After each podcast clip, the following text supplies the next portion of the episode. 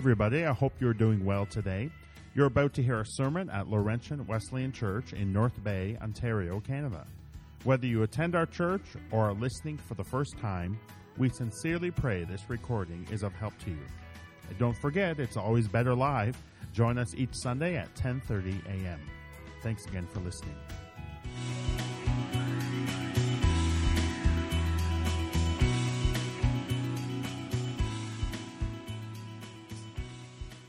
But I, I agree with the author, uh, John Bevere, when he says in his book, The Holy Spirit, there is an error that we make. They have attempted to understand the work and power of the Holy Spirit without first coming to know him as a person. To know him as a person. You know what? We, uh, we sometimes in the church, and, and I, uh, I understand this kind of but uh, we, we kind of talk about the Holy Spirit as though he's just a force, right? And we don't think of him as a, a person of the Godhood, a person that we can, that we can know. You know, John Bevere, again, in his, in his books, he talks about, uh, in his book called The Holy Spirit, he talks about his wife, Lisa, and their wonderful marriage that they have together, and, and how over the years they have, you know, they have shared life together. And if you were to come up to him and say, Hey, tell me about Lisa, well, he couldn't tell you all about Lisa, right? He couldn't tell you all about his wife. There would just be too much. And this is what he says. If it's impossible to completely tell you all about Lisa, who is only a few decades old, how could I come close to fully telling you about the Holy Spirit?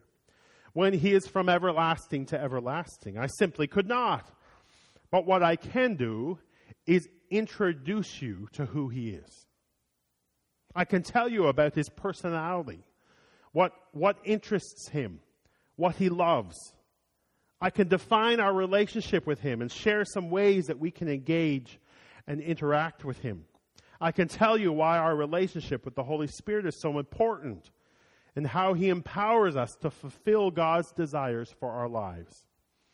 This basic insight could propel you into a deeper, more meaningful relationship with Him.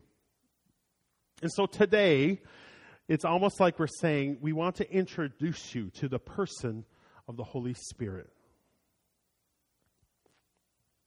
We want to make an introduction. It would be impossible for you, for me to tell you everything about him. But we can make the introduction. Who never leaves us standing alone, but is available to every follower of, of Christ to help us every day. And so in John 14, verse 15, we begin, if you, if you love me, keep my commands, it says. Jesus says. And, and I will ask the Father and of course, this is, this is again Jesus speaking, and we know that, that we, are not, we are not a Christian because we follow his commands. We're not a Christian because of the Ten Commandments or if we've memorized Jesus' words. But we endeavor to keep his commands as an outflow of our love for Christ. Right? He has made a way for us to be in relationship uh, with him. And how do we show that? Right? Well, he says, if you love me, you, you'll follow my commands.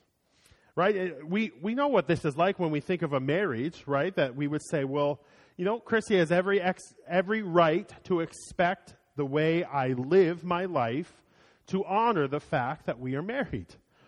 Right? There's things that I could do that would not honor that. And we kind of say, okay, what's going on? What's going on here? If you love me, you'll, you'll find evidence in the things you do and say. If you love me, Jesus says, you'll keep my commands.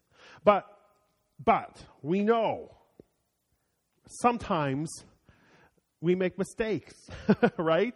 Sometimes you don't have to read much of the Bible and you don't have to live much to know sometimes his commands don't naturally come to us right? Sometimes they're hard.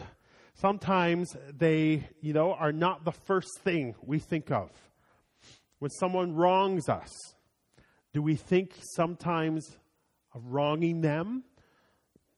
And Jesus knows that this will be difficult, that it's not always easy.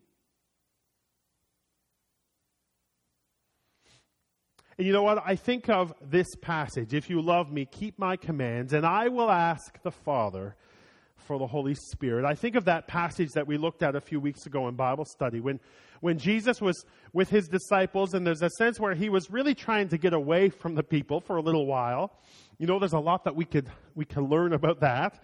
Uh, it's okay to get away and kind of spend time uh, with the Lord ourselves and and uh, if Jesus needed to do it, we need to do it. And so, if you remember, he got in the boat and they went across, but they, the people kind of caught wind where he was going and they ran ahead. And when he arrived, there they were, right? There they all were. And if I was Jesus, I would have been like, oh, turn around, guys. We're going the other direction. Find a bank that they're not on. But we know what Jesus said. He didn't do that. In verse uh, Mark 6:34 it says when Jesus landed and saw a large crowd, he had compassion on them. You know what we kind of know from the context? Even though he was tired, even though he was trying, in a way, he was trying to get away from them and spend maybe some time alone or with his disciples.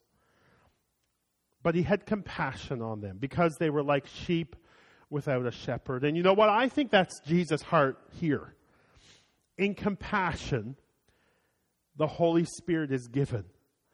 If you love me, keep my commands. And I want to help. I want to give help to you. And I will ask the Father to give you that help. And that's number one on our uh, journey today. The Holy Spirit is our helper. The Holy Spirit is our helper. In, in John 14, 16, he says, He will give you another advocate to help you. To help you. I think of that verse I lift up my eyes to the hills. Where does my help come from? My help comes from the Lord, the maker of heaven and earth. Do you ever need help? Right? Do you ever need help? You know what? I would admit sometimes I don't, I don't ask for help as quickly as I should. You know what? We're missing, uh, of course, we're missing Lloyd and, Lloyd and Sadie, and, uh, I need to check in with them. I haven't heard from them lately, but we, uh, we actually decided they were of course, uh, if you were talking to Sadie, you know this, but they were selling their stuff and, and all that, and, and we decided to uh, buy their, their love seat and their couch, which are a wonderful blessing. And so, you know what? I can't do that myself. I can't move them myself. I needed help, and I phoned up Byron and I said, "Come and help me," and uh, and you came and helped. You know, sometimes we think we can do it all ourselves. And you know what? Sometimes we try, maybe we kind of have some degree of success, but we run up against those things that you just can't do yourself. And kind of it can remind us that maybe the things that we were trying to do ourselves all the time, we still need help in those areas. We're not really totally talking about moving couches, right? Jesus uses another word to describe the Holy Spirit here. We already said it. He used the word advocate advocate. And I like this definition. A, a, person, an advocate, is a person who comes and stands beside someone to help in a time of need. A person who comes, excuse me, and stands beside someone in a time of need. An advocate is someone who pleads for you. You know, another related word that sometimes uh, we use is to, to talk about the Holy Spirit as counselor, right? That we would receive counsel. And, you know, I get the picture that the Holy Spirit stands beside us, whispering in our ear words of wisdom and counsel, direction and guidance. You know, we think of that word in, uh, in maybe a modern sense, we think of a legal thing, an advocate. And, you know, it's, it's kind of like, you know, have you ever watched those, uh, uh, I mean, it comes up in shows every once in a while where someone will have an earpiece in their ear, right? And and they're somewhere, and and that person is speaking to them and telling them what to say and telling them what to do. And sometimes, you know, it's silly some of the things they do, but it's almost like the Holy Spirit is saying, "Hey, do you want some? Do you want some help here? Boy, this is this is the path for you. This is this is what should happen here. Would you? You should go over here." And and he and he helps us. And of course, Jesus is also spoken of as an advocate for us.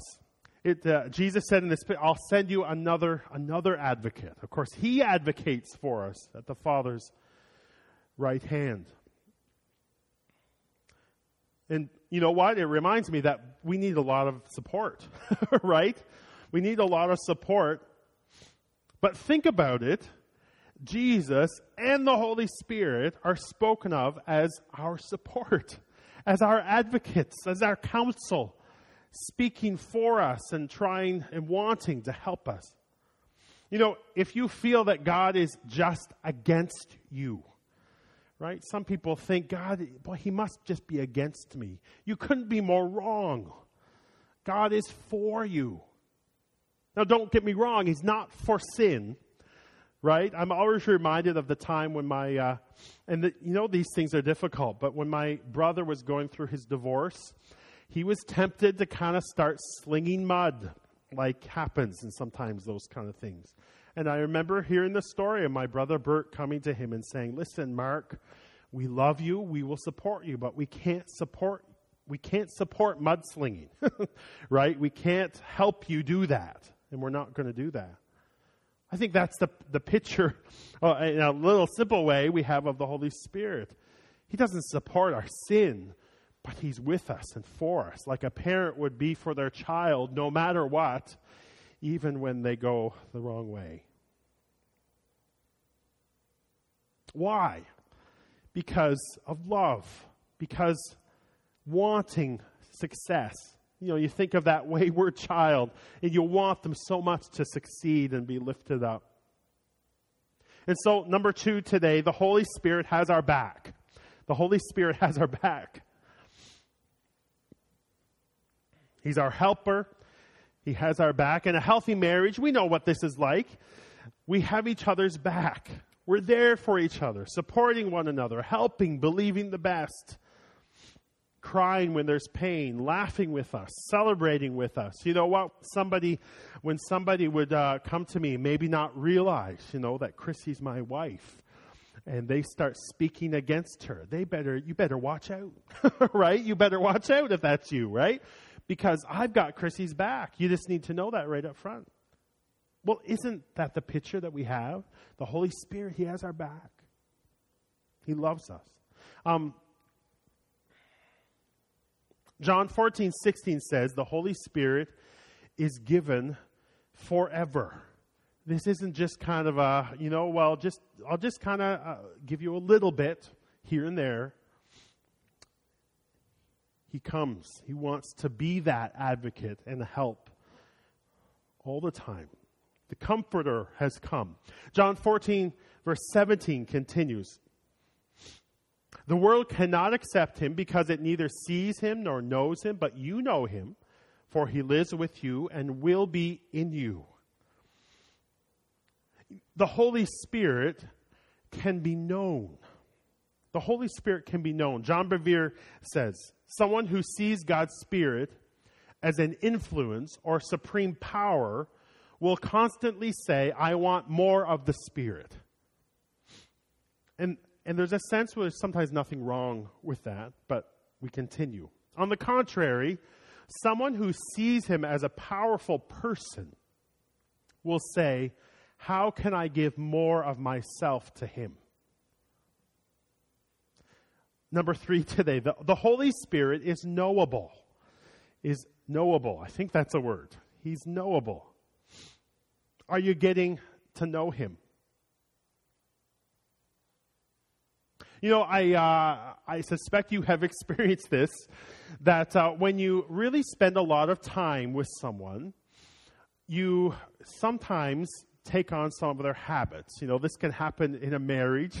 Uh, but you know what? I remember there was a time that there was a, a, a, teen in the youth group that I was really trying to have a, a positive influence on. And there's a period of time I spent quite a bit of time with Jonathan.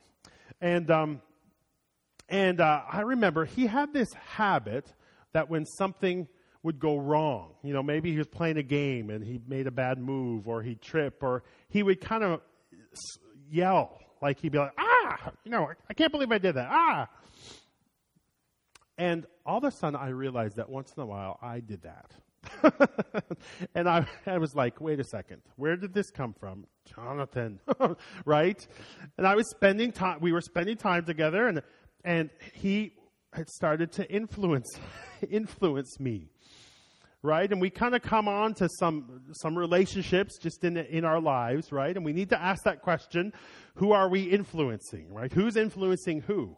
There are times that on the surface it could look, it could look like the exact same scenario, but sometimes the problem is there's been there's an influence going the other way, and over here the influence is is reversed, right? And we need to we need to think about who's influencing who here.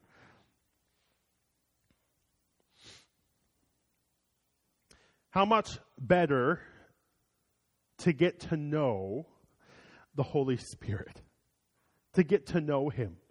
I would go as far to say this Do you want to know how to live for Jesus in your daily life?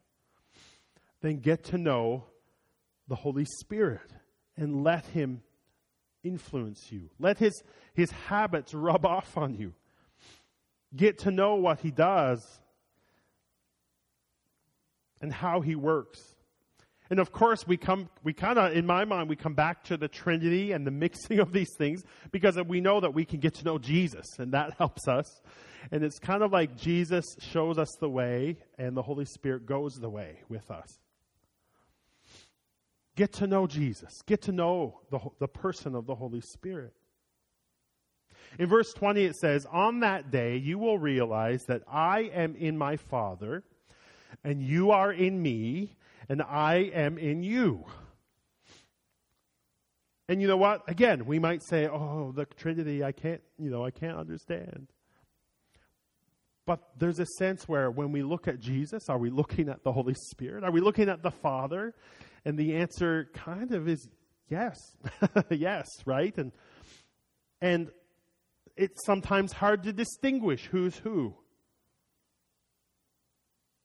And I think that's a beautiful picture of what it means to have the Holy Spirit as the center of our lives and to say, Come, Holy Spirit.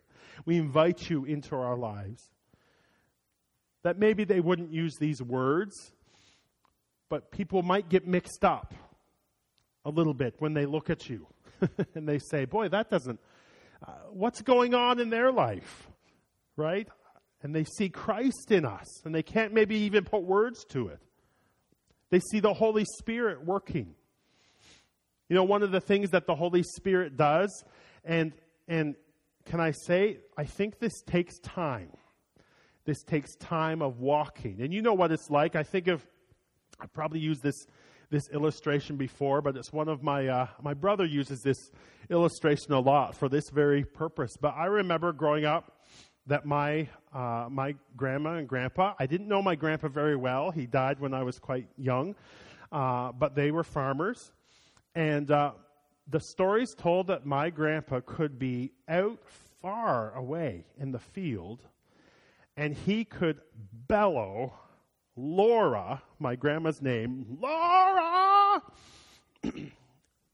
And all of a sudden, she would arrive at the field. She, she kind of knew what he would want, right? Whether they needed water or whether they just needed, you know, someone, uh, uh, to, the, the tractor broke down. Because, so how did that happen? She was in tune. she was in tune, right, to his voice. She was listening. Even as she worked around the house, she was always listening. That didn't happen overnight, right? But the Holy Spirit speaks are we listening? Are we leaning in? Are we saying, Boy, I think that's I think that's the Holy Spirit speaking and guiding me here. And you know what? Sometimes we'll get it wrong. And can I just ask this? Can we have grace for each other? Right? And, and say he'll never point us anywhere that's contrary to his word. That's a center for us. But sometimes we'll say, boy, I, I really feel like the Holy Spirit, boy, he's asking me to talk to you today. And maybe you walk away from that and it didn't it didn't feel like maybe you were wrong. Maybe you were. but maybe he was speaking to you and you're starting to hear his voice.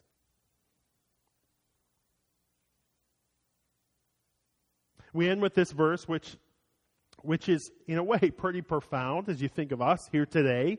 And as uh, if you know the scriptures and where we're going and the coming of the Holy Spirit, but I think this is for us. I have told you now, this is Jesus speaking, I have told you now before it happens, so that when it does happen, you will believe. You will believe. The Holy Spirit is here. Do you believe? Do you believe? Have you heard? And I close with this uh, this illustration, and then uh, just a sec, I'll invite the team to come. Um, have you heard about a, a lady named Tracy Crouch? She's from Britain, and this year she was named Britain's first minister in the government tasked with addressing one of the realities of modern life. She, her title is the Minister of Loneliness. She is, you can look it up. there is a Minister of Loneliness in the British government. About 14% of Britain's population say they are often or always feel lonely. They probably uh, feel They'll probably feel even more that way after Brexit, but that's another story. Uh, what a sad commentary on our society, right? Because I don't think it would be very much different here. That we would need a minister of loneliness. However, it is true that, uh, that, that all of us at times feel alone. And when it comes to even following Christ, we can feel alone. That's why I think it's so great these these events like Promise Keepers. You're like with you know hundreds of men, and it's like wow, you know I'm not alone. But there is an answer, right? There is an answer. The Holy Spirit wants to not only be with you, but be in you. Always there. You can't do this alone. And admitting that, it is the beginning of something beautiful in your life.